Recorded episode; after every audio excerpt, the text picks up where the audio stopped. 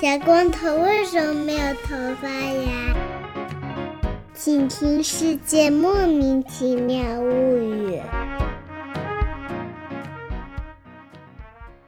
欢迎收听《世界莫名其妙物语》，一档介绍世界中莫名其妙知识的女子相声节目。我是见谁都好为人师的见识，我是站在台上听相声的捧哏演员姚柱，我是一顿饭能吃三十六个饺子的 Y Y。变成饺子了啊！我们今天有两位嘉宾，大家欢迎啤酒事务局。对我们不能算嘉宾，我们这叫联合出品啊！啊，对对对对对对，联合出品，我们要跟啤酒事务局联合出品一个节目，请两位先自我介绍一下，嘿嘿。哎，Hello，大家好，我是啤酒事务局的天。Hello，大家好，我是齐。这自我介绍好短，你们怎么都 哎，我一我就有的时候就觉得说，是不是只有我们节目的人才会给自己加上一些奇怪的标签，搞得像那种女团出道一样，说我一顿饭吃三六个饺子的 YY 这样，就是标签要长，是我们很特殊吗？我们是因为是我们是母台的子节目，母台也是带这些的，我们都是学来的啊。没有刀夫老师从来不不说了，不说了，不说这个，展开了是吧？嗯，哎，今天这期节目呢，为什么要录这样的节目呢？因为我和就是见识，哎，从芝加哥觉得芝加哥没什么意思，跑去了上海，结果去坐大牢了啊。然后呢，和啤酒事务局的两位朋友，我们大家都在上海，就关着，哎，封着，就蹲着。那怎么办呢？总得喝酒吧。然后你就发现这个酒啊，真的是不是很好买。我跟你们讲啊，今天我们就给大家就痛诉一下这个血泪史，这个非生活必需物资买起来有多么困难啊，朋友们。加引号的非生活必需物资啊，咱们待会儿可以聊一聊。谁规定的？谁规定不非生活必需物资？健身你必须吗？你说说。咱咱们国家的规定你都知道是谁定的吗？就 这事儿不能问，对吧？不能问，不能问啊啊。就是因为买不到，但是呢，你又想买，对吧？所以就我们大家就发发明了各种各样的招。然后呢，我们节目每次讲到酒啊，我发现都要提到禁酒令。就我们好像就是哪壶不开提哪壶，对不对？上一次跟那个杯弓蛇影串台的时候，也很不幸的提到了禁酒令，然后这东西就砸到自己头上了啊！就是一开始就笑别人说：“ 嘿嘿，你喝不到酒吧？”过会儿就变成 我喝不到酒了。所以这这期节目就是一个喝不到酒找酒喝的节目啊！我要先声明啊，你们现在这个上海的朋友们喝不到酒的情况跟本节目没有任何关系，啊，不是我们说出来的，跟我们没有关系啊，不负责任的啊！不要来找我们啊，不知道的。是啊，那这个这个从非生活必需物资开始，要不这个天先给我们介绍一下这个背景知识，到底是为什么会发生这样的事情？就是凭什么不让买酒了？这谁规定的？哎呀，咱们要不先给大家介绍一下，我们五位主播分别在哪个地方？嗯，我我是剑师啊！我再说一遍，我就在上海啊，我在长宁区，我在闵行区，我在上海青浦区，现在在风风控区，现在是按这个什么，就风控区划分了，反正都关着。我是姚柱，我在多伦多。呃，我叫啥来着？哦，我是 Y Y，我在。你不要改作业啦！我在划水。苏打，对，完是今天又在划水，完是今天在改作业啊。他可能他今天在开始录节目之前说了一句，说我今天这个可能要边录节目边改作业了。但是边录节目边改作业，边不能辱骂小娃作业写的不好这件事情非常困难啊，所以大家可能会时不时听见人民教师的怒喊，激情辱骂。嗯，对。那先给我们介绍介绍这个。叫什么非生活必需物资？对，这也是最近见识企业咱们三位在上海多多少少会遇到的嘛，就抢不到东西。最近其实物资有所缓解吧，然后家里的酒就喝完了嘛。之前在疫情前，我 是备了四十多瓶酒，我觉得这应该够吧？不是说咱们封控五天嘛，对吧？五天静默期，我四十瓶酒，一天喝个八瓶，是匀了匀还挺绰绰有余的。哎，然后万万没想到，一个多月过去了，所以前段时间也是比较缺酒，然后正好我也认识松江的一个酒厂的啤酒厂的老板，然后松江离我们闵行这边也就十来公里，不是很远，也就十来公里啊，上海人才能说得出的话啊，也就十来公里，然后就组织我们小区的邻居，大家一起去团啤酒嘛，从酒厂打点酒过来，很开心，然后在某些啤酒群里面炫耀说，你看，哎，我喝到酒了。发酵罐直接打出来的，然后就有些人给出了一些不同的见解吧，就说你看现在咱们上海这么困难，很多人吃不了饭，看不了病，你还有你还有心情喝啤酒，都快饿死了，所以就非常郁闷。然后咱们就有这个选题。我是最近大概三月底的时候。在三月底的时候，我在这个附近，就其实我以前就知道附近有一个小酒铺，就是那种卖红白酒的一个小酒铺。然后呢，那个也经常就是跑步经过的时候，发现那个店虽然非常小啊，它可能也就是个。几平方吧，就可能都没有到十平方的一个小店，但是呢，里边老是挤满了人，然后这种门口也挤满了人，旁边还开了一个那种，就是大家都知道上海人特别喜欢露营，旁边开了一个露营器材店，然后露营器材店的人呢，也就搬了一堆乱七八糟的东西坐在大街上，然后这个小酒铺的人也搬了一堆乱七八糟的东东西坐在大街上，就是仗着那那一段街道大，然后大街上都坐满人，特别有那种怎么说呢，就是呃，像什么美国、欧洲的那些闲到没得事干的那帮人，天天就坐在大。街上那种感觉。然后呢，就是他们就坐在那个边上，就挺好的。但是三月底的时候，尤其是周边的店都关了嘛。但是这个露营店，他假装他是卖咖啡的，所以他还开着。然后呢，那个这个卖酒卖酒的这个店，他说假装他不是堂食，对吧？你们拿出去出去喝了怎么样了吧？所以就是他们俩都就是坚挺的开着。于是呢，我就到那边去这个去去玩耍嘛，对吧？有一天我就晚上实在是没得事干，对吧？所有的朋友都已经给封起来了，然后我还在决赛圈晃悠的时候，我就出晚上出去跑步，然后跑到那家店。门口呢，看到里面又是这个有很多人啊，然后我就我就进去了。进去了以后呢，有一个大姐，也不是大姐吧，可能就是三十多岁的一个漂亮姐姐。漂亮姐姐看到我就特别热情的招呼我说：“哎，你也是这边的客人啊，来来来来，吃生蚝。”哎，我说我，我就难得看到一个决赛圈选手，非常激动。哦，我们当时这块附近的决赛圈选手还是不少的，但是呢，就是大半夜的，外面也没什么人，主要是老板呢。我也没见到老板，怎么大姐叫我吃生蚝？还 大姐你谁啊？然后后来后来我们发现，就当天老板进去了，老板的小区封了，然后呢，老板的弟弟也好像后来老板弟弟出现了，但是就是。一开始老板是不在的，然后就是客人们在里面吃生蚝，然后他们是隔壁的一个海鲜店，那个涮海鲜的一个一个那种火锅店，然后那个店呢也不让开门了，所以他们的老板呢就把他们的那个一些食材啊便宜卖给周边的居民，所以他们就从那个地方团了一些这个生蚝，然后拿到这个小小酒店里面来吃，整个事情就非常荒谬，对吧？就是。你也不让喝酒，也不让堂食，也不让吃生蚝的时候，你们坐在这个里面 又是喝酒又是堂食又是吃生蚝，然后就是。跟一些路人打招呼，然后叫路人也一起来吃，所以我就那天就在那边喝了一晚上，加入了他们的一个什么一个群，每天就在那个群里面看那帮的人啊，就是哎呀要美酒了，哎呀要喝酒啊，哎呀怎么办啊？还有什么就是普西大年夜的时候，大家都在那边就庆祝，然后又是看什么直播什么的，反正挺厉害的。就到四月份了以后呢，这帮人这个群里面的画风就开始变成了，就是求求你了，怎么才能搞到点酒？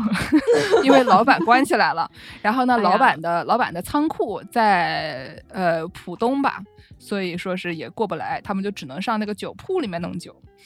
这个酒铺里面是一个什么情况呢？就是就只有就是几面墙嘛，买买完了就没了嘛，所以大家就是那种 互相谦让，说你们谁先没有了，你们先去弄点吧。然后呢，就是还挺友好，嗯，还是挺友好的，而且就是呃，这边附近呢有一些那种什么防控，反正就是那个已经放出来的、已经野生动物园了的一些朋友。然后呢，老板是一直在这个就是老老这个上海朋友们的这些词汇呀，这些专有名词，这些行 话黑宠物店、西郊动物园、野生动物园。就是我我们是大年夜什么的，我们是外地人，听得一愣一愣的，只能靠猜啊。啊，对，但你就听听就知道大年夜什么，就是就是死前最后一天嘛。是这么个概念吗？最后的晚餐，最后的晚餐啊。嗯，哎，就是就是这个野生动物园呢，就是你可以放出去，但是外面什么都没有啊。这个，然后中间那个叫什么西郊动物园，对吧？就是你可以在动物园圈起来，动物圈起来在里面小区里面溜达溜达。对，然后呢，这个宠物店就是你只能关在你的自己的那个。你的那个 cell 里面，对吧？你的建的那个 cell 透明那小格里啊，对对对对对，就这个意思。然后就偶尔会被抱出去查一下核酸啊，就像有的时候抱出去那个 有人过来看看说这个狗怎么样，摸一摸，然后就放回去了，差不多那种感觉啊。所以呢，就是老板还在宠物店里面，但是有些客人已经已经野生动物园了。然后呢，客人们就很想去喝酒，对吧？然后就他们就到处问，然后问到了有一个人是有钥匙的，然后他们就特别开心，然后叫那个有钥匙的人去开门，然后他们就就进去自取。自取以后给老板打钱，然后呢，他们就在里面就翻箱倒柜的时候，这个时候来了一个那个呃，那叫什么闪送啊，跑周边的闪跑腿。然后呢，就出现一个小哥，一个跑腿小哥就过来了，说什么什么什么要要卖什么东西。然后呢，跑腿小哥一脸懵逼啊，就是酒他也不认识，尤其是他们那些什么呃红白酒这种上面写的都是一些什么法语、什么西班牙语，对吧？就是那小哥当场就是昏厥了。然后他们的客人呢就开始主动的帮这个就小哥开始就是包装分酒，然后他们就在那边忙了一天，就成为了老板的怎么说？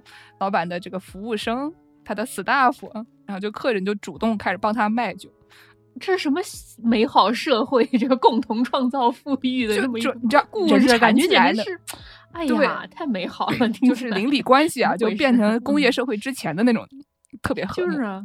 嗯，然后呢，又过了两天，然后发现就是那那个周边还有很多小区封着嘛，对吧？所以就是有有的人不能下楼怎么办呢？我前两天看到一个图，就是他们那个小那个酒铺的楼上，有一个一家人，他们就是想来买酒，但是他们不能下来，于是他们就放了一个网兜 下来，然后让人家给他把酒塞进去，他再把网兜提上去。就看着那个图的时候，我也是挺崩溃的。就是就你看看把孩子都逼成什么样了，对不对？哎呀，嗯，反正就是先先给大家说一个这这个我我这个故事还很长啊，跟这个小酒铺有关的故事我可以说一晚上，所以就大家可以先讲点别的，可以让齐先说说你们那边的状况啊。我们这儿因为是乡下，我们在青浦，然后所以其实菜很多。对呀，这就是我纳闷的地方。我说，那这边明明种那么多菜，但是我们的物资就啥都没有发，你知道吗？第一次的物资发了一袋，发了一袋什么玉米渣子，就那种加工喂猪的吗？对，是那种玉米渣、大肠油、玉米茶、大肠子。对对对，我说我都没有吃过这种东西。然后煮那种玉米粥啊，这是还行还行。对，然后因为我一青浦不是产草莓嘛，我本来还很期待的，就是想说，哎呀，我们青浦区会不会发草莓的？然后结果啊，真的是想多了。对，然后因为像我家这边比较偏嘛，所以像闪送啊什么，基本上都是全部都叫不到。然后从市区到我们这边的闪送费得要两百五十块钱，就很贵。好。太远了，对，然后还好我家的话存酒还是比较多的，呃，就啤酒大概有个十几罐，然后呢，呃，红白葡萄酒大概有个二二三十瓶，然后洋酒烈酒有很多，所以说，然后我囤了好多好多苏打水嘛，所以说现在在家里基本上就是已经把啤酒跟红红白葡萄酒都喝的差不多了，然后在家里现在就是每天 gin tonic 跟 highball 就是兑苏打水 喝。琪姐家里有一个吧台，专门调鸡尾酒的。就是在风控之前还有一个吧台，然后到风控结束了以后，那个吧台有一个空的吧台，全被喝掉了。那个烈酒还在那儿屹立着，估计还能喝一阵子。要是等到哪天我家烈酒全喝完，那真的是 山穷水尽。那 又怎样呢？你觉得他就能给你解封吗？最后喝着只剩烈酒，就问有柠檬吗？有盐吗？有柠檬和盐就够了，是吗？也在考虑这个问题，就是家里啤酒虽然偶尔可以搞个团购，但是也比较麻烦嘛，而且可能会被人吐槽，是吧？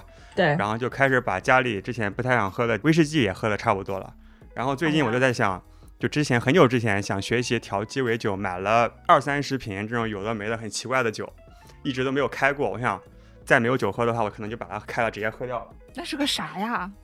看起来像一个那种梦之蓝，因为是蓝色的，Jim 吧，是不是？是一个捷克的什么蓝橙味儿配制酒，还有这种你看看起来就很恐怖的，那这这种不就是糖浆吗？这酒带酒精的糖浆，对对对对对对，在超市里面卖调酒的，没得喝的话就只能。团点柠檬吧，还是？哎，别说柠檬也抢不到。我看那个什么，我在帮小伙伴叮咚上面抢菜，然后就是有一天刮上了柠檬，所有的水果刮上了柠檬。我还在想什么样的人会只需要柠檬，但是就也也抢不到，完全抢。我昨天大家抢了十个柠檬，小区团购。对啊，你看，我现在知道什么样的人抢柠檬了。对，我们昨天小区放了一轮那个大汉堡的。团购从十二点放到了十二点零一分，抢完了。那你买那个吗？筋膜枪了吗？哦，对，要用筋膜枪。不是，我就想问了一句，你上哪边买啊？已经两个月没有不能买东西了，你跟我说上你买筋膜枪。我家里有筋膜枪，但是我尝试用它打我的屏幕，发现它没办法点进去。不是，它是要打你的手指头。你把手指放在屏幕上，拿那个枪打你的手指。好吧。我发现你们节目的问题就是先对吧？先按录音再拍手，还是先拍手再按录音，对吧？手指在上面还是手指在下面搞？怎么都是一些这个方法论方面的错误啊！哇，我我学习了，我我我还以为我的那个筋膜枪前面它没有什么生物的电解质干嘛的。哦，也可以给它配个那种什么可以触屏的手套放进去的。昨天天给我发了一个那个箱子就的照片，这个箱子上面就是左边写着精神食粮，右边写着调味品啊，就是打开来一看是啤酒，我想也没错对吧？啤酒它既是精神食粮，它也是调味品。对吧？就啤酒可以用来做各种各样的食品，就是做鸭，对不对？啤酒鸡，我说什么？我们是唱的节目吗？对对对，就是啤酒能能干的事情可多了，可不是调味品嘛，对吧？你料酒也是酒啊，酱油也是油啊。不是火鸡也是鸡啊，嗯，上海也是海啊，不是上海真的有海，好吧？我们第一波的物资就是发了血淋淋的鸭子嘛，发了鸭子之后，我们的邻居群里面就各种人问谁家有啤酒，就是忙着啤酒鸭，对对啊，这就肯定是调味品吧？对呀，嗯，是我觉得我平时可能还会愿意拿啤酒做个啤酒鸭，但是现在这个时刻，我觉得太珍贵了，不能浪费每一滴酒，不 能不能。对对对，那个你你把它放在鸭里，然后再吃掉，和你这个吃了鸭之后再把它喝掉，只是也是一个方法论问题，只是谁先谁后的问题，没有本质上的区别的，没关系，没关系。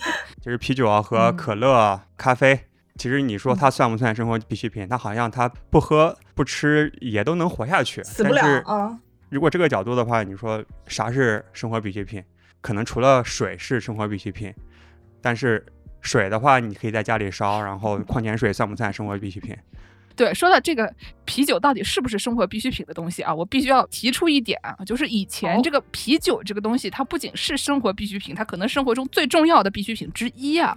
就是这个十六世纪的时候，呃，以前这些什么那种就工人们。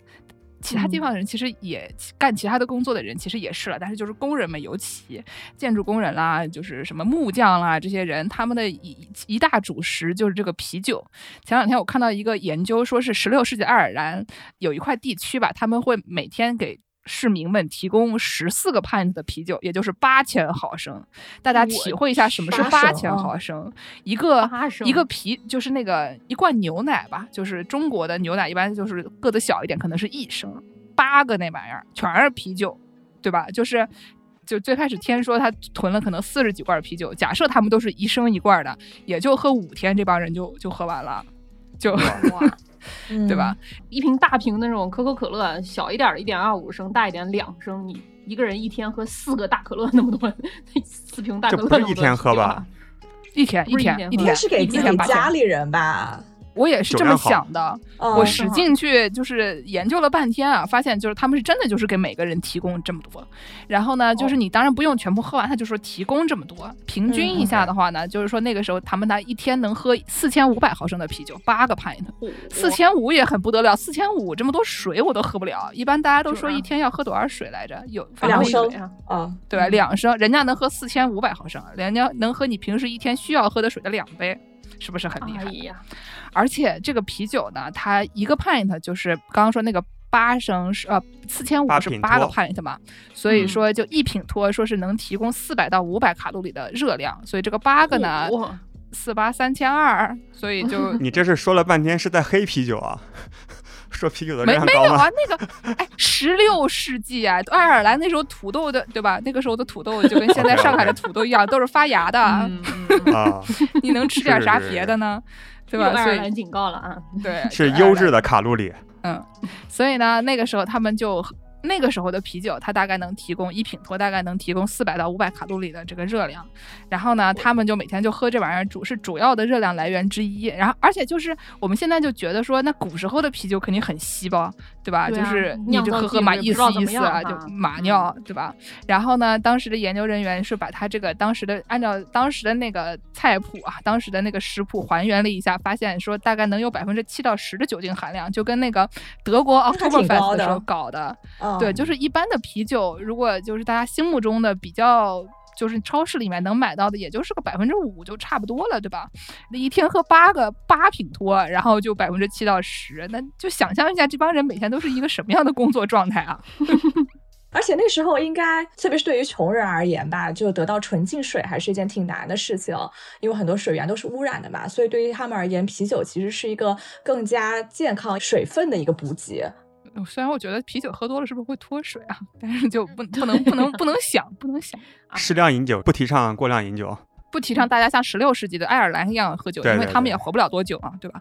那个以前这个他们那个时候就是家家户户的家家户户家家户户的主妇啊都会酿酒，然后呢，他们酿了酒以后就是全家一起喝，所以就是家里的小娃，对吧？小娃他们也要擦烟囱的嘛，所以就是小娃也要一起喝，就 是小娃也要工作，所以就是说不是呃不像现在有比较明确的规定啊，或者说大家对这个健康的概念比较明确了，知道说你喝多少好，喝多少。不好，小孩子不要喝等等的，什么孕妇最好不要喝等等的。以前的人就是打讲究这个，对吧？我要吃饱饭就可以了。所以说，综上综上所所述，今天这个今天这个口条不太行啊。综上所述啊，这个啤酒是生活必需品，至少在十六世纪的爱尔兰，绝对是生活必需品。对。我们之前也提到过，就是我们看过一个纪录片嘛，叫《啤酒如何改变世界》。然后他当时就是说，金字塔其实也是啤酒建造的，因为当时在埃及建造金字塔的工人，他们每天的工钱也是通过啤酒来结算的，就是你辛苦搬一天砖，然后给你几瓶啤酒带回家，然后作为工钱嘛。然后同时也是一个呃比较健康的水源，然后加上热量的一个来源。所以说啤酒确实在以前吧，在很多地方其实都是作为一个生活必需品，甚至作为一个工资来发放的。发饭嘛，对吧？就是你干了活儿，你就得吃饭。那吃饭吃什么呢？就喝啤酒。我给大家说几个，就是现在啊，大家的生活必需品。我觉得有三样东西。嗯嗯，在上海啊，上海第一样东西是咖啡。为什么呢？因为前两天就是我刚才说的那个小酒铺。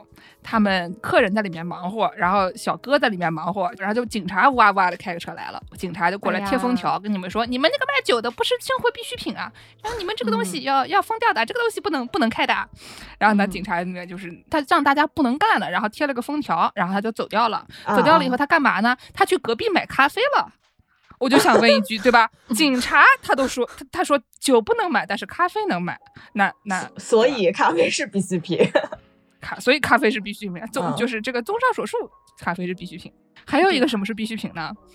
彭于晏，不是彭于晏是必需品。你你说话说完了，我家没有，谁给我来一个？就是我觉得，就大家现在怎么说？过去可能一个月就是的的主要的娱乐来来源，可能有一大部分都是来自彭于晏，就是因为就是一开始说是先是他什么。啊，一开始是什么来着？我已经忘记了。炸带鱼，炸带鱼，炸带鱼，炸完带鱼以后呢，就开始就是就是网友发现他特别闲，然后就在 Instagram 上面一直给一直艾特他，然后他就一直回，就反正就是一个就是闲闲到闲到疯掉的一个人。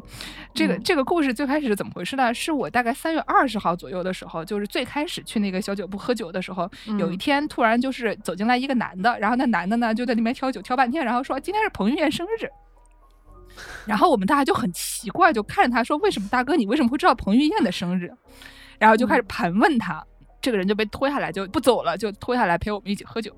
然后呢，这个人就开始就说啊，说彭于晏跟他住一个小区，然后呢说，哎，彭于晏养了一个什么什么什么狗，反正是一个赛狗，就是。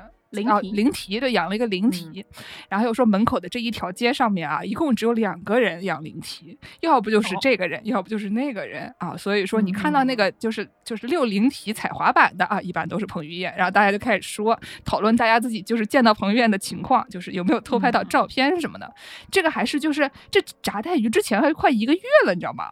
就是那个时候我们大家就已经开始说这个彭于晏住在附近了，所以每天那就是就开始讨论一些这个新的。话题，说什么哎这两天在什么什么什么地方看见了这个谁谁谁，然后那个老板也过来参与讨论，老板说陈小春的老婆也是他的客户。然后过了到大概四月四月中旬的时候，看到陈小春的老婆在群里面发说没酒喝了怎么办？哦，他在你的那个那个你们那个小酒铺群里吗？好像是的。哇哦，反正还挺厉害。还有一个生活必需品，好像目前为止发现的好像是刘畊宏。对对对对对，对不对？刘畊宏对有没有？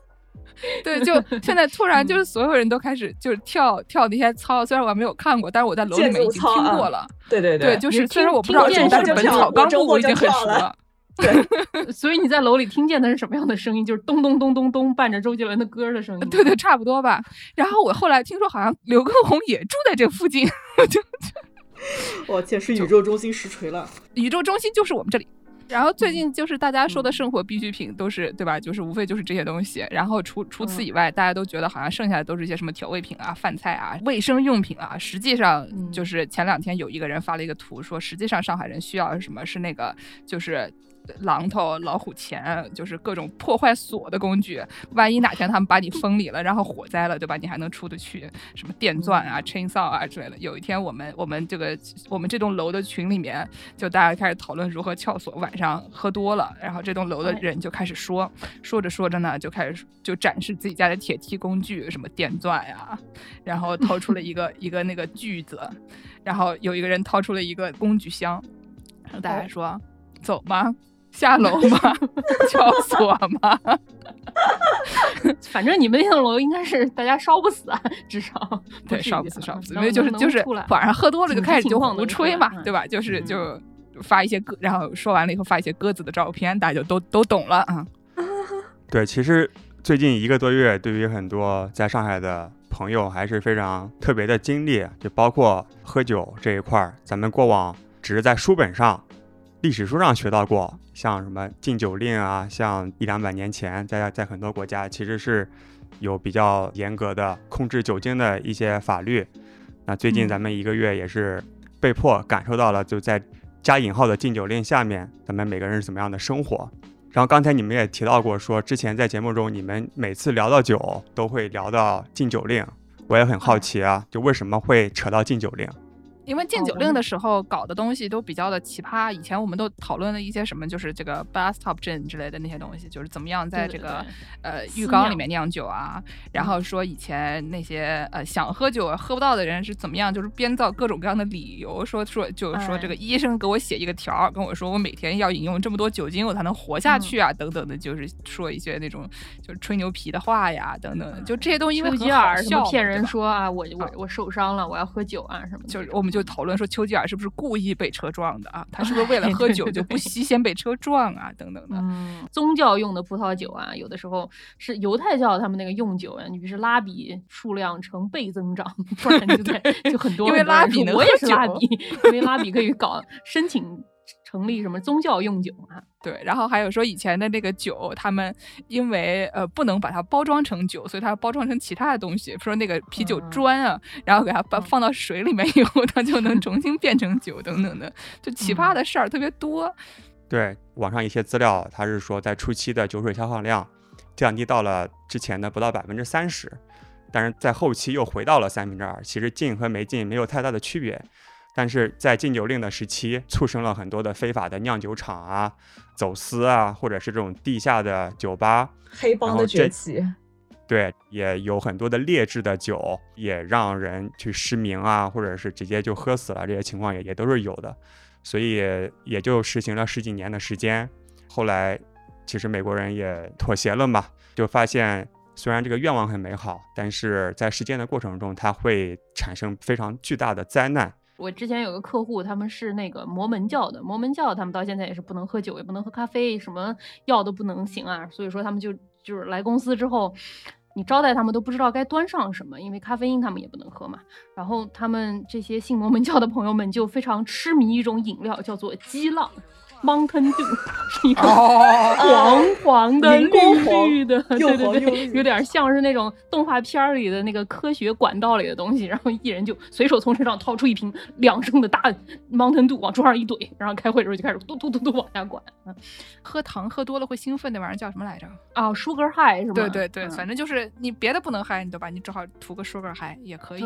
然后有一个笑话就是说，这个喝 Mountain Dew 的人基本上都是一般都是抽 Mass 的人才喝 Mountain Dew，对吧？就是一些最穷的白人，然后呢就是抽一些最便宜的毒品，然后喝一些 Mountain Dew，然后最后导致这个牙很差，因为 Mass 就也很伤牙，然后就糖水也很伤牙，所以经常就这帮人都没什么牙。哎，反正这这我认识的这种摩门教的朋友们也需要找一个这个出口，虽然别的什么都不让弄，就弄这玩意儿，但怎么说呢，就是禁是禁不住的嘛，人总需要有一些这种化学上的刺激，精神上的推动啊。对，其实酒这东西，我们当然不是让大家去喝很多，去酗酒，少喝一点，然后让自己有一个打开的状态，然后大家一起可以开开心心的聊天。这是可以说的吗？羊胎素吗？展开的状态吗？都展开了。那既然说到了禁酒令，我们也不给大家说具体的了。我在这儿打个广告，你要是想听具体的，之前我们给天师傅介绍的这些乱七八糟的东西，你可以听我们之前有一期节目叫《不想上班想喝酒》，可以去听一下，有一些禁酒令期间的一些奇葩事情。然后，那我就接着说吧。当时在录那期节目的时候，我人还在洛杉矶，还没有发现这个问题。录了那期节目之后，我就搬来了这个多伦多。哎，我就发现多伦多有一个问题。我虽然搬到了多伦多，它吃的非常好，但是酒还是买起来有一定困难的。但大家好像心目中觉得，好像加拿大的这个酒精管理是相对比较宽松的。但其实加拿大也实行过一段时期的禁酒令。加拿大因为它是不同的省嘛，每个省它有一些自治权，所以说这个禁酒令它不是全国一起颁布、一起执执行的，它是每个省自己来的。其实他们在。大概是一九一七年左右，几个省纷纷开始搞了这个禁酒令时期。然后法语区的这个魁北克，一九一九年就搞了两年，就说不行不行，我们法国人是不可能的，不可能搞这种事情的。然后就直接把这个东西给废掉了，真的两年就已经废掉了。然后。后来就在整个北美洲，大家都在禁酒区的时候，就只剩下魁北克是可以喝酒的。然后魁北克就被称为北美的天坑，说的 sinkhole of North America，就是你想要堕落，你就来到魁北克堕落。快乐。嗯，后来大概在二零年到二五年，不是二零二零年，一九二零年到一九二五年期间，渐渐的别的省也开始投票，就慢慢把这个禁酒令给废掉了。但是多伦多在的这个安大略省啊，这个垃圾，一直到一九二七年才把它给废掉，就。最后一个才废掉的，特别垃圾。而且它这个废掉之后，你想这个禁酒令废掉，你你从一个正常人的角度去思思考，现在美国也是嘛，你禁酒令没有了，那你这个酒不就是你发放这个酒精牌照，对吧？有酒店你就可以卖酒啊，你有的时候超市你去个什么 H Mart 的韩国超市，你可以买点韩国酒，你去个日本超市，你可以买点市都可以买到酒的呀。中国美国超市你可以买到二锅头，不要说中超市买酒啊。我待会儿又可以激情辱骂了，超市买酒这回事。好好好好，不着急，不着急，马上讲。嗯，对。然后，然后，但是安大略这个政府啊，它非常的鸡贼。它虽然是投票开放的，但是这些清教徒搞这个推行禁酒运动的这些人，权利啊，不管是话语权或者是在公共权利上面，还是比较大的。所以说，它虽说是废除了禁酒令，但它并没有开放这个酒精牌照。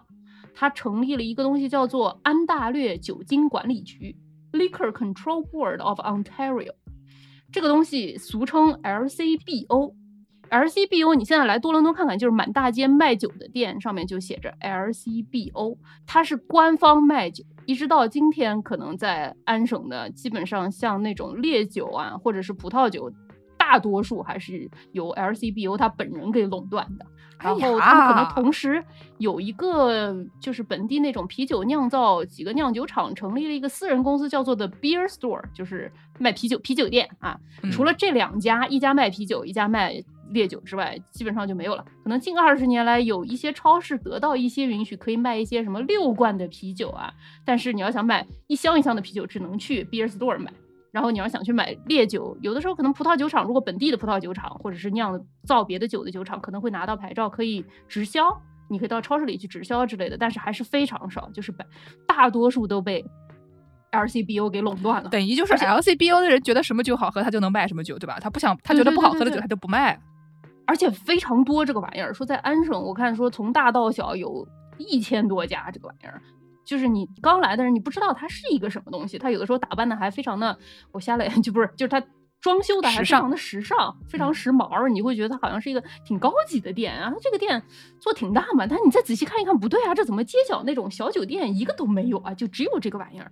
然后后来一查，发现这玩意儿是一个政府机构。现在你看它是一个挺正常的卖酒的，像是。饮酒超市卖酒的超市这样的感觉，但是他二七年那会儿刚开的时候并不是这样的。刚开的时候呢，LGBO 说我们的宗旨不是为了赚钱，但是他赚了可不少钱，因为你想一个人卖酒嘛，对吧？他说我是为了履行监管不让酒精影响到社会公序良俗的义务。他们早期开放呢，说这个目的就是旨在劝退，就是让你买酒的过程越羞辱人，你可能就会越劝退你不来买。啊，一开始刚开的时候是什么样啊？就是说，据说当时刚开的时候啊，那个各种清教徒控制的报纸啊，都在说说你们看看我们这个社会的丑恶啊啊！这个 酒刚开始卖，这个 大街上大街上怎么就排了这么多人啊？哎，对啊，这种。不想让人喝酒的这个 必须要使用我们这个校长口音啊，苏北校长口音嘛，对吧？啊，你们这些人都在大街上排这么多队啊，前一天晚上大半夜的排队啊，你们是怎么回事啊？你们这是在买椰子还是在买什么？你们是买酒的啊？不是，就是抢 iPhone 的潮牌，抢抢 iPhone 的，对对对对对对，啊。反正就是当时为了买酒也是去排队，然后他那个 LCBO 刚开的时候看着不像是一个店，他一般开的就像是那种银行一样的感觉，店面看起来非常的庄严肃穆，外面看不到一瓶酒。走进去，先有一个工作人员，他坐在那种有铁栅栏的那么一个窗口后面，我的妈！然后他先打量你，然后他，我我看到他是说的是什么？他先打量你看你的。道德水平够不够高尚来决定你能不能进去？他是那种肉眼可见的吗？不是能看到那种，比如说像 NPC 头上有个什么标志，还有个血条，还有个称号这种样子的吗？我把我的 称号换成还是蓝名怪，什么高高尚的 YY，然后我就能进去，对吧？还要换个 title。嗯嗯，对对对，直接看口袋里有没有钱嘛。他其实不怎么看钱，因为那个时候他们当时敬酒的时候，他这个理由不是说什么有现代的机械啊，你们这些工人啊，不要把家里的积蓄都花掉了，你们要上班的时候不能在白天喝酒啊什么的，所以说他就会看你这个人，他觉得你看起来像不像一个酗酒的人，或者说他看你像不像一个女的，或者说他看你像不像一个少数族群，他可能觉得你是一个正经的白人男的，可能他就会放你进去的可能性更大一些。所以女的是不能进去买的。嗯，也不是不能进去买吧，你也可以申请的。但是他看你像是一个正经人家，他觉得你是一个正经人家，就有点像什么，有点像你要办美国签证去那个美国大使馆跟签证官 聊天，就是这个东西是一个玄学。我觉得我我跟你说，这个这个我觉得还不能算是玄学。什么是真正的玄玄学？你上那个 Berkeley 门口看那 bouncer 让不让你进去？也是啊，有点像哦。我想起来，我有一次去申请日本签证也是这样的，我上去申请日。本本签证，人家跟我说你要有多少钱就可以申请多次签证。我拿着我的钱，这个证明就嘟嘟嘟嘟就跑过去了，然后跑过去给大姐一看，大姐说你这个是能申请单次。我说不是，你不是在电话里跟我说我钱够了可以申请多次吗？大姐说你不够。我说那要多少钱才够吗？大姐说，我我不能告诉你要多少钱才够，反正你不够，你回去 重新再申请吧。反正就是你没有办法，因为他有绝对的权利，所以你没有办法跟他讨论，他都是主观来确定的嘛。这个 RCBO 也是这样，他觉得你让你进去，你就可以进去。进去了之后，你也不是直接可以买，你进去了之后，你得申请一个买酒证，它长得像一个护照一样的，跟真的跟申请签证一样。那买酒证是长什么样？我在这个。文档里贴了一张图，大家可以看一看啊啊！上面听众朋友们可以看一看啊，可以上我们对听众朋友们听公众号看一看。对对对对对，这这上面说，首先你要填我叫什么名字啊，我住在什么地方啊，我结婚了呢，还是单身呢？还是那种感觉？还是我是我是寡妇，我我去我的配偶去世了啊，然后呢说我的职业是什么？如果说我是一名妇女，我没有职业的话，那我的丈夫的职业是什么？还要问你说你的。单位在哪儿啊？你的单位的地址在哪儿啊？然后说我没有二十一岁啊，对吧？你申请了这么一个证之后呢，拿到这个证，你再走到另外最里面的那一层，最里面那一层那个店员，他的酒也是不放在外面的，你不知道它里面有什么酒，但是你得心里门清啊，你得可能通过小道消息搞搞搞清楚这个 LCBO 里面买什么酒，你你得递给他一个单子，这个单子上面你要写我要买什么什么什么什么什么酒，这个店员就会拿起来一看。然后看你就说啊，你这个人以前有没有买过酒？你买的这些酒，我看你这么这个体重，我觉得你喝这么多够不够？根据他的主观判断，他可以决定他同意你买这些酒。或者他有的时候他会同意你只买一部分酒，比如说他说天，你说你要买四十瓶酒，我看你喝不掉，你只能买十五瓶啊，那你就怎么跟南南京小小饭馆的大妈一样的？你点菜就点 多了，点多了，不要点那么多。哎呀，我上次去一个天津早点摊吃馄饨，我跟那个大妈说，大妈还有辣油啊，给我来点辣油来，对吧？我们南京人嘛，总是要有的。大妈说没有这么吃的，很崩溃啊！你就想象一下这个。这个 LCBO 里工作人员就是一个天津早点摊的大妈，跟你说没有这么买的啊，你只能买这么一半。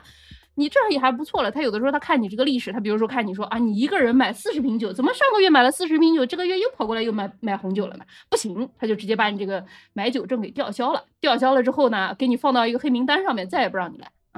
你这个是就是以前的证对吧？现在应该没有在用了。没有没有没有，就是当时二二七年的时候开的时候是这样子。然后，而且他那个酒不在外面，他批准了之后，你拿多少酒，然后他就就像那种药库房里面给你拿出来。对对对，他他你那药方不是你给他一个处方，他把那个药放在小袋儿里给你嘛。这个酒店也是的，你把给他这个袋儿，他要批准的，他就把它放在一个牛皮纸袋里，你得把它封封好，然后抓在身上，藏着走出去，这样啊。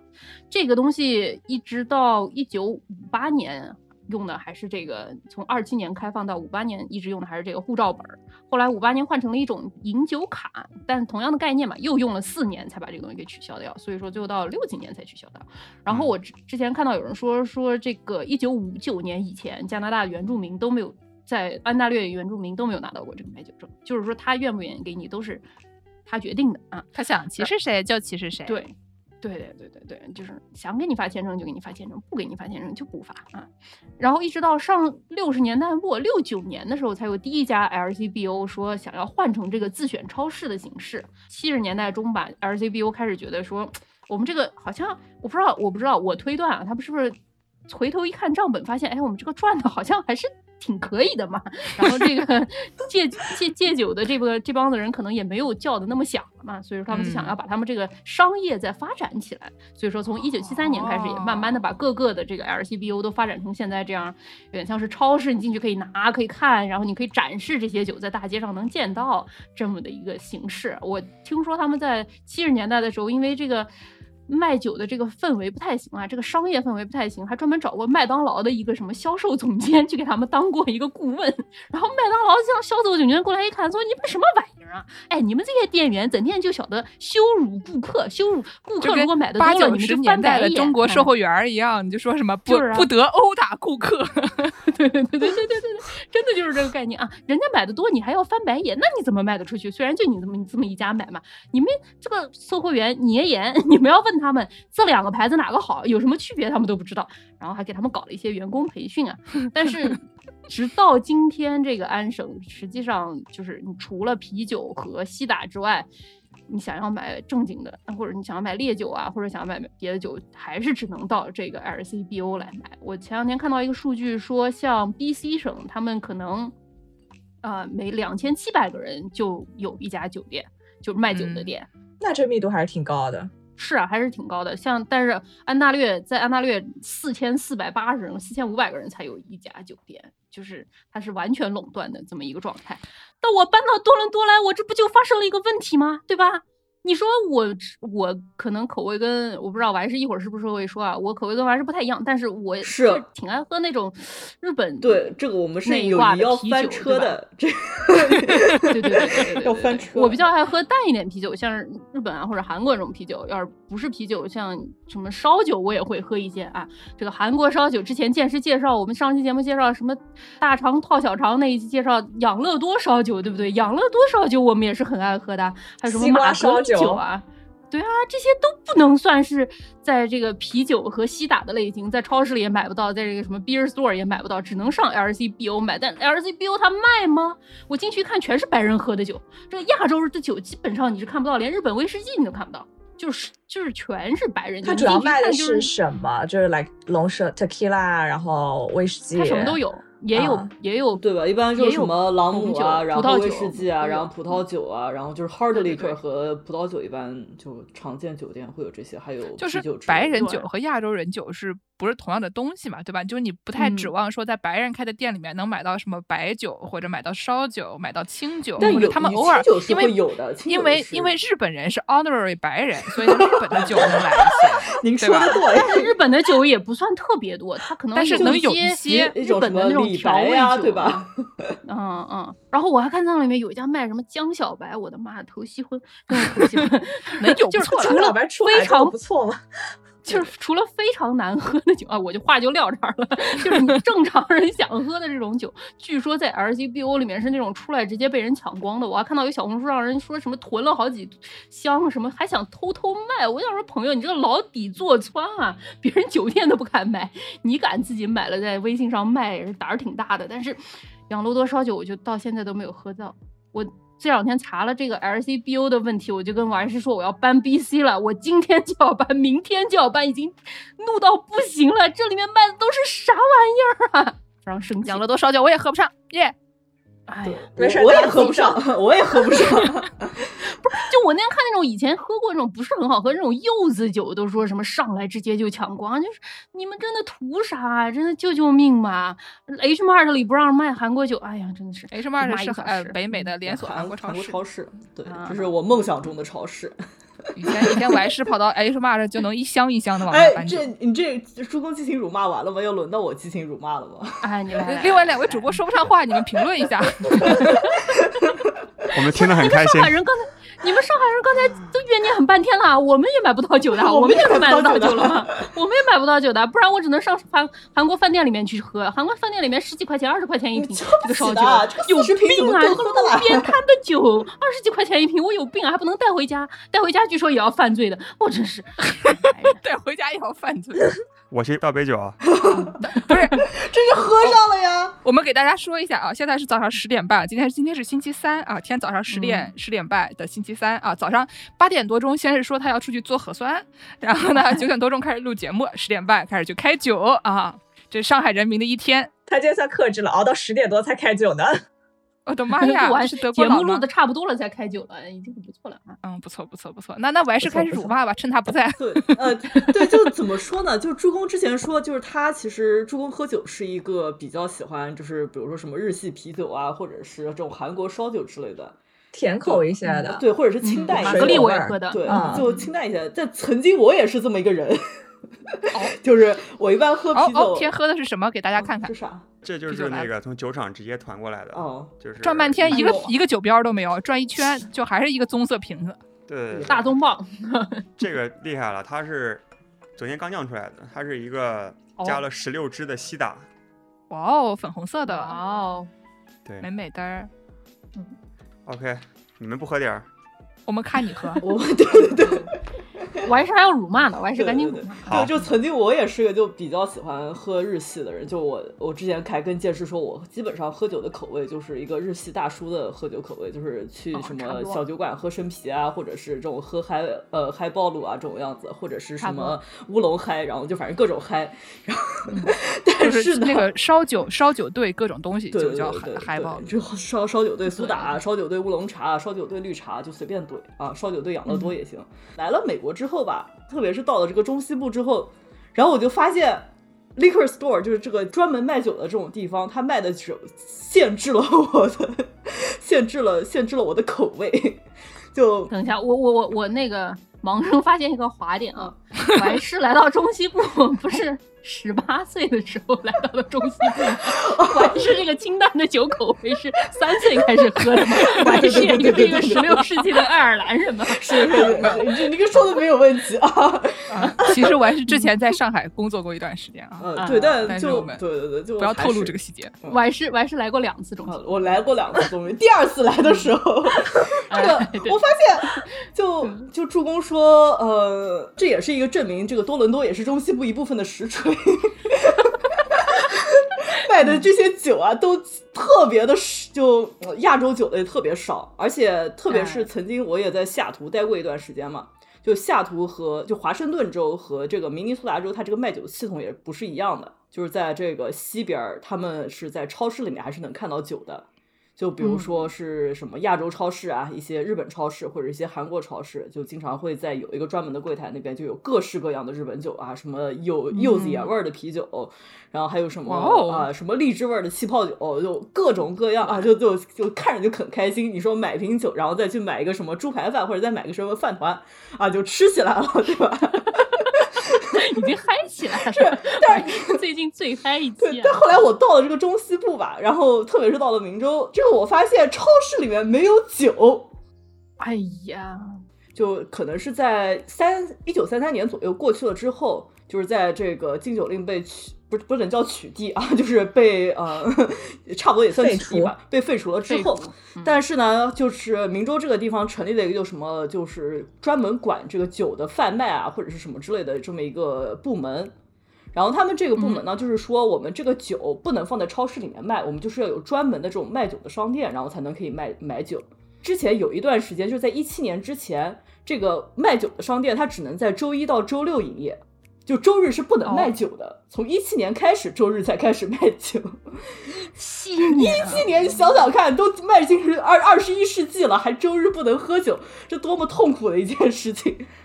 嗯，好，但是说回来，就首先。然后明州本来就是一个怎么说呢，就啊不是那么多样化，或者是亚洲亚洲亚洲各种东西比较匮乏的地方。你想看这个主要的亚洲食品来源，亚洲超市不能卖酒了，那那些小小的一些卖酒的地方，那这个酒类就感觉是更加的匮乏了。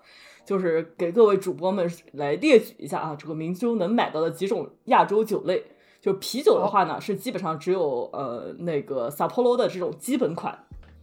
然后偶尔呢，能看到这个麒麟的一番炸，就是曾经是我比较喜欢的两种种类。但这些呢，就基本上都特别的基础，就除了这个之外，基本上就没有别的什么日日系啤酒了。说到什么日本威士忌，也是比较喜欢的一个种类，就只有一个特别难喝的，就是呃，应该是三得利它那个 Toki 系列，就是比较低带低端的，比比它那个角瓶稍微高一点点的那种东西，但就真的是很难喝。所以就只有这么贫乏的种类啊。那怎么办呢？二 C B A 屋里连这个都没有啊，Toki 都没有啊！我跟你们说，我那这个真的是扎心了。只有那个美国，只有美国的那个那种就是特别土的那个，爱爱把那个蜡封的满瓶子的那种那种威士忌啊，这个太扎心了。这个连 Toki 都没有，就更扎心了。虽然便宜，但但真的是难喝，不好喝，不好喝，真的不好喝。我现在一瓶买了，我到现在才喝了三分之一，哦，太难喝了。所以呢，就怎么说被逼无奈，我只能转向了，觉得一些比较容易获取到的酒类。这个大家比较熟悉的就是我们啤酒文化学经常会喜欢给大家介绍，就是这个美美国这个精酿文化啊，就是基本上当地酒厂卖什么样的酒啊，你本地这些卖酒的店能看到最多的就是哪些酒。所以呢，就是剑师之前说他喝鹅岛，鹅岛就是一个芝加哥特产，就是基本上在伊利诺伊州那一块看到的全部都是鹅岛。就是你去超市，因为就是我们那我我家出去开没多久，我就开上鹅岛了，就 literally 那个岛叫鹅岛，呃是是岛上的厂叫鹅岛厂，这个名字就是那个来源于那个岛嘛。对，那叫鹅岛，本地人儿这是啊。然后我记得在芝加哥，它那个机场就还有一个专门的，就是鹅岛的一个 bar，然后就是你可以进去喝，就最近新的这个鹅岛的什么一些 seasonal 的产品，哦，就也喝的很开心啊。推荐各位去芝加哥机场的人一定要去尝试一下。但说回鹅岛，我不知道推不推荐啊？上面真的有鹅吗？哦，鹅岛上面不就是一个芝加哥以前就是一个大沼泽，对吧？就是可能那个那个地方。碰巧当时停着的鹅比较多吧，反正就现在肯定是没有鹅了，哪有那么多鹅？都被南京人拿去，哦，那是鸭子。我住在加拿大嘛，我最近听说加拿大管 加拿大人管鹅叫 cobra chicken，眼镜蛇，眼镜蛇鸡，眼镜蛇鸡还行，没毛病，没毛病。嗯，特别厉害，特别可怕，听着鹅岛这一抖害怕。是对，呃，对，说回这个美国精酿文化啊，就基本上是支持本地事业的这么一种 farm to table 的。一个类型啊，就是本地的酒啊，本地喝，local，然后有机啊啊，就跟青浦的草莓是一个概念。哎，对对对，这个太扎心了，青浦吃，人家只能吃到大碴子，你跟人家说草莓。是不是？你好歹还听上彭于晏的八卦了呢，怎么回？就是你好歹有彭于晏同款待遇。对对对对对。对，所以呢，我就在明尼苏达，那我就只能喝上明尼苏达这个本地的酒了。而且美国人就特别喜欢喝 IPA，这是就呃熟悉啤酒的，或者是熟悉各种啤酒各种口味的人都知道，这个 IPA 啊，就是一个啤酒花儿。和这种和 ale 这个味道特别重的一种酒，就是 IPA 叫什么 Indian Pale Ale，就是印度印度淡淡艾尔酒。对，然后呢，喝起来呢，特别的 怎么说呢？我觉得有股葡萄柚味儿，就是又苦，是是啤酒花有点特别重，对，就是好因为啤酒花比较有代表性的几种风味香气，就是呃柑橘、柠檬、西柚，然后松针，就这种柑橘导向，然后跟加上一些比较呃植物香料的味道。这是美式的啤酒花，然后还有所谓的欧洲的贵族酒花，它可能是一些花香、木香。我喝不出来，我只能说，美式酒花更加激情奔放，然后欧式酒花就是更加含蓄收敛一点的香气。估计在明尼苏达没有贵族的欧洲酒吧吧？没有没有，我们都是中中西部都比较 贵啊，我们都是激情奔放，都很低俗。是是是，但哎，但就也没有选择吧，毕竟就是人家卖什么，我只能喝什么。不是你你这样说，在我们节目找打，你知道吗？现在我我们就是这样的节目，对我们就是这样的节 目。你要想骂我们，你就关注我们，给我们打了赏，然后随便，然后来喷，没关系。对 对，你留言啊，给我们留言，刷刷留言，你也可以激情辱骂，就不一定非要打赏，你给我们把留言刷上去，你想骂怎么想骂怎么骂都行。每个节目听一万遍来骂我们。对对对对。我回国之后最后悔的事情就是当时在美国怎么没有多喝几瓶本地的美国啤酒。然后你说你是汉的汉子，你是买你是买不到什么朝日，买不到麒麟，你你不得不喝。对不起。但但就是怎么说呢？我觉得 IPA 是一个特别适合夏天的酒。就是我一般夏天就是一天一瓶，一天一罐 IPA。我是把酒基本啤酒是对我来说就是可乐的一种替代品，就是可乐呃啤酒和可乐可乐。他喝不上可乐，只好喝啤酒。就我我你们来骂你们来骂我吧。所以我想问一下，这个夏天喝 IPA 是因为夏天也要吃苦瓜吗？是同一个感觉？我觉得差不多。但我就真的是对夏天就基本上我就会去就会去拎那种呃当地酒厂的那种 seasonal。Mix pack 就是有各种风味，然后就开始天天一天天一罐的喝，就特别开心。就是也是可能就喝喝上了，对，他就代替了两个饭团啊，就是这么一个道理。所以说，我还是原来是可以吃二十个饭团，为什么是十八个饭团呢？配了啤酒只能喝十六个，只能吃十六个饭团。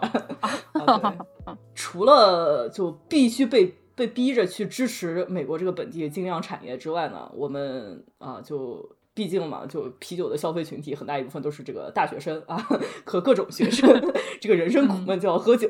所以呢，其实，在我们明州本地比较大的一个酒厂叫 Surly，呃，怎么说呢？就是中西部这个酒啊，就也不是很出名。除了鹅岛之外，这个明州这好像排名还不是很前。呃，就大家其实明州很多东西都挺好的，比如说什么 Hop Coffee，我觉得就很好喝。啊，行，嗯，行，对，就是这个 Surly 的酒厂，它这个厂就建在我们学校的旁边。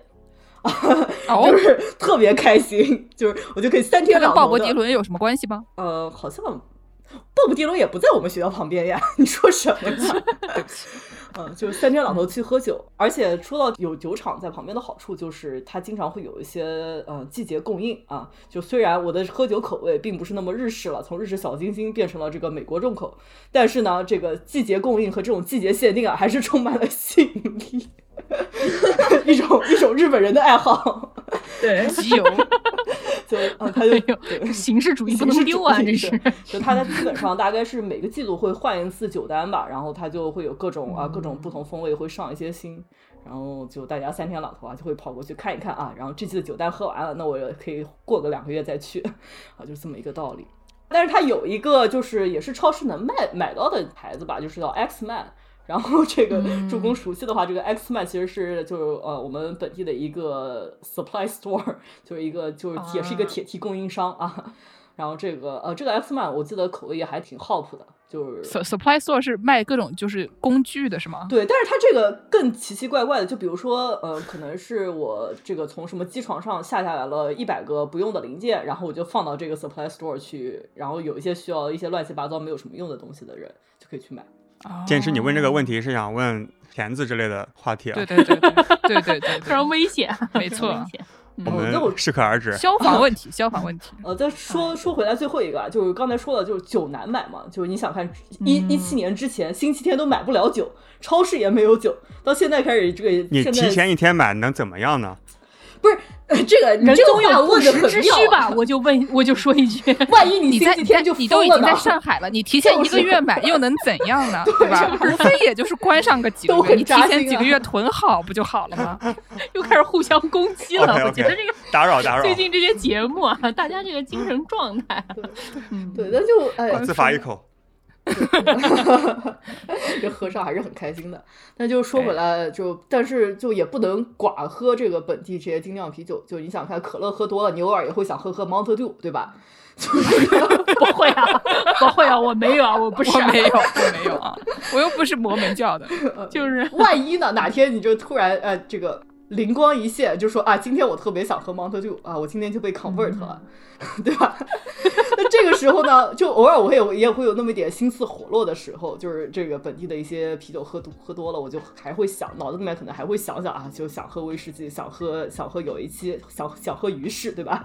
那买不到啊，那就只能心思活络了，就毕竟也是一个网瘾少年，那我就会在网上找。后来我发现啊，美国这个你在网上买酒。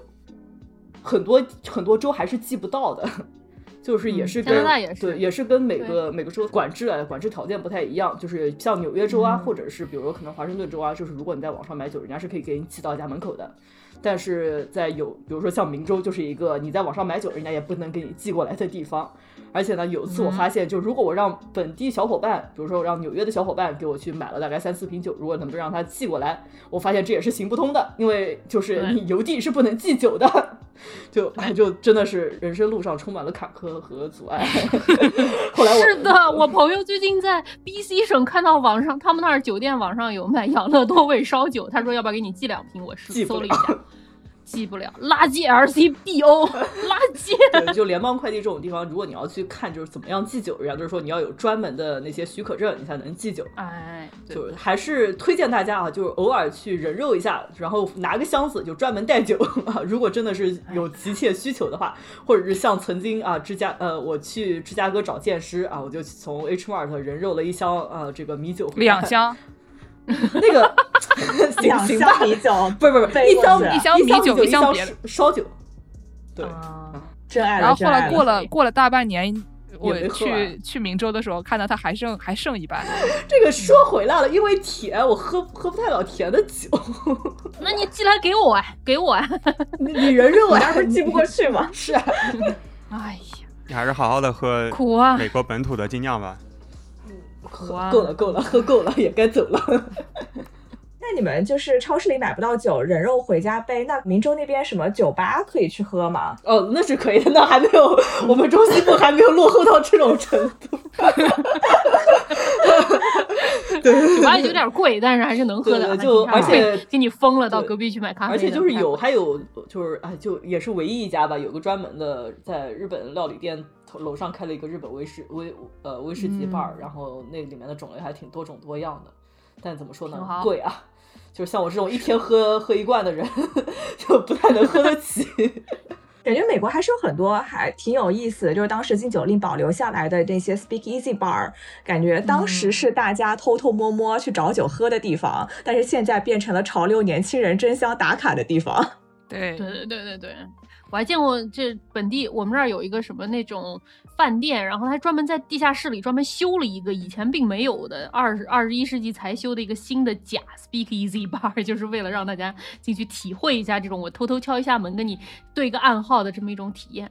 Speakeasy Bar 就是就是要想办法让你找不着。第一个，要不就是找不着地址，像很多网上很火的那些，但他其实根本不会写地址，他就是说你要去，比如说去论坛留言，然后或者说在他们的 Instagram 底下，然后或者私信他们问他，他会把地址告诉你，然后你才能找得到，或者得要朋友介绍，就是一个私密性嘛。然后还有种就是，除了你找不到地址，就是就算你到了这个地方，可能找不到门儿在哪儿。我觉得这就是 Speakeasy Bar 一个特别有意思的地方。好像那个纽约有一个特。特别特别著名的一个 Speak Easy Bar 嘛，叫 Please Don't Tell。它就是在纽约东村的一个热狗店里面，然后热狗店里面还有个电话亭，然后你得到那个电话亭里面，然后接起来那个电话，然后看里面的人高不高兴给你开门放你进去，然后 对，这是一种什么进英国魔法部的概念？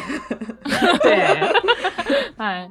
然后包括现在上海其实有很多呃还挺有名的 Speak Easy Bar，然后就是其实就是二十一世纪大家新建的，然后其实就想把那个门面搞得有噱头一些，然后年轻人比较比较喜欢去打卡嘛。然后上海有几家比较有名的，一个是 Speak Low，就是也是亚洲前十的酒吧，然后它的门面其实就是一个调酒器具店。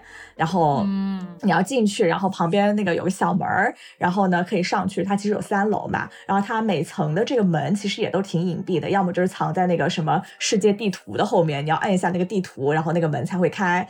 这个 Speak Low 它有三层，也是要一层一层往上，嗯，逐渐打通关。就是它原则上不允许你一下去三楼，必须从一楼开始或者二楼开始吧。那个是 Sober，那个是 Sober。OK，Sorry，搞混了。对对对。对，然后还有一家就是天硕的那个 Sober Company 嘛，也是上海，它一楼是一个咖啡咖啡店，然后它里面的酒可能是更多的，比如说是咖啡的一些特调。然后呢，二楼是一个餐厅，然后也可以喝。你每层喝完一款酒，你可以收集一个小勋章，就小牌牌。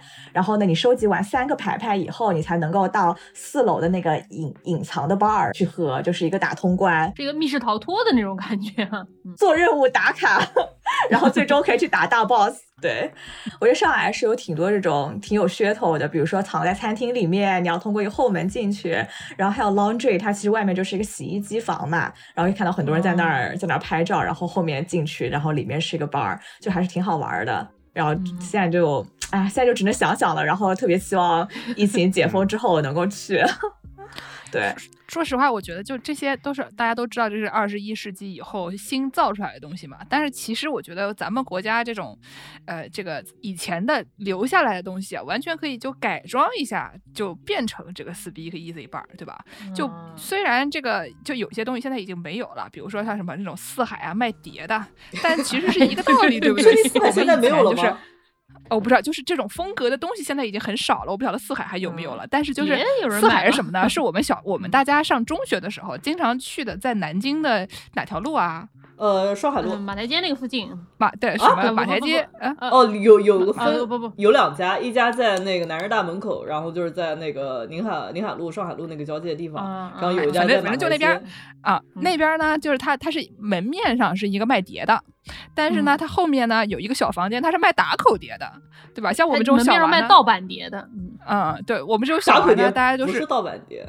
它门面上是卖盗版碟的，但是它后面是卖瑕疵的水货碟，但是正版的。所以我们呢，经常就是因为那个，反正打口碟是要被抓的，不知道为什么它面外外面卖卖盗版就不被抓，就很奇怪啊。但是这个这个风格跟 Speak Easy 是一样的，对吧？外面卖点什么，外面搞个什么洗衣房，呃，里面搞一个酒吧，也就一个道理。所以我觉得这个天底下，我家门口现在还有卖盗版碟的，就是一个摊子。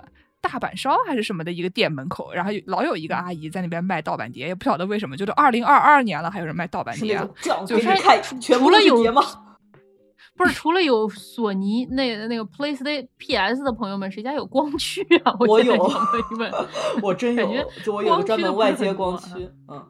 我还留着，对，反正就是就很奇怪，现在还有卖这个的，但是就是以前的就大部分这些店都没有了嘛，所以我就推荐大家，建议大家，呼吁大家把这些店都改成 Speak Easy，对吧？嗯，这个岂不美哉？还省了很多装修费啊，觉得是。建是家你家周围那个小酒馆，它被封成什么样，你就回头就叫建议他们不要把这个封的这些东西拆掉啊，你就接着封着，然后就以这个作为卖点。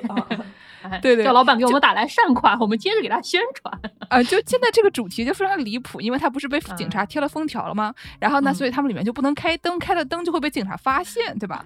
然后呢，怎么办呢？他们的客人在里面给他们发酒的时候，就点着蜡烛，点着蜡烛喝，就已经已经古朴的就已经不知道怎么回事了，非常的可怕，月黑风高。然后呢，我在他们家买酒，我们小区也是事儿多的人就很多嘛，他们就说什么什么这个东西不让送，那个东西不让送的。然后我也嫌烦，那个送外卖的小哥到了楼下了以后给我打电话，我在楼上已经能看见他了。我说你就放在那个围墙边上，我自己来拿。然后呢，然后我就趁月黑风高，我就下楼了嘛，我就去拿那个酒。后来发现小哥他他人很好，他给我塞到了角落里面，他已经塞到我们小区的角落里面了。我就有一种在《刺客信条》里面就是那种去开宝箱的感觉。对，反正就是我我就是那种飞檐走壁啊，窜下楼啊，去拿我的酒，拿完了以后再给隔壁邻居妹妹再送一点。然后发现这个隔壁邻居妹妹其实跟我是一直在同一家买酒。然后我们楼的人就开始讨论啊。说在想当年，在大家还有酒喝的时候，每天啊一到周末醉倒在大堂的那个人到底是谁啊？每天晚上喝到两点两点多钟不着家的，然后会回来会被那个保安大哥嘲笑的，到底是谁啊？嗯，说会上什么月曜特别节目的 那种。嗯，对对。最后最后大家就开始问了，我们楼里那个吹吹吹唢呐的到底是谁？对，就是遥想一下这个美好的未来啊，对，将来把这些现在的这些奇怪的事情都改成挣钱的工具，嗯，也是挺好的。都改成一相声节目的段子，都挺好。已经是了，已经已经是相声节目的段子了吗？那我们结尾给大家放个啥呢？《本草纲目》吗？是，挺好的，《本草纲目》吧。你问过周杰伦了吗？估计会影响完播率啊。不会的，不会的，不是朋友们听着听着居然，我觉得不会不会影响完播率，他们还会倒回去重听，多跳几遍。就是腰间的赘肉咔咔掉。好，那感谢大家的收听，大家可以在微博、豆瓣关注我们，也可以在爱发电和微信公众号给我们打打赏。如果要加入农广天地粉丝群的朋友们，可以在微信公众号后台回复“加群”获得加群方式。我们马上要有三十六群建起来了，就看看大家有没有缘分被加入三十六群。太牛逼了，没有，都是假的，这数字都是假的，可言而已。OK。然后啤酒食物局的话呢，我们除了爱发电没有的话，好像其他平台也都有。豆瓣也没有啊，豆瓣也没有啊，我们赶紧搞起来。那感谢大家的收听，大家下期再见。谢谢大家，拜拜。大家好，我是助攻，在节目的最后给大家播报一则喜讯。在我们录完节目到节目播出期间的这个一周多的这个时间内啊，经过我的不断苦苦追寻、上下求索，我终于在有一家 LCBO 买到了养乐多烧酒。今天我还在某一家韩超里面买到了日本啤酒。哎呀，真是太快了！我感觉安生我又能再爱一次了。当然，我现在只有一个朴素的愿望，那就是 我们这个玛格丽米酒能不能什么时候也安排一下呀？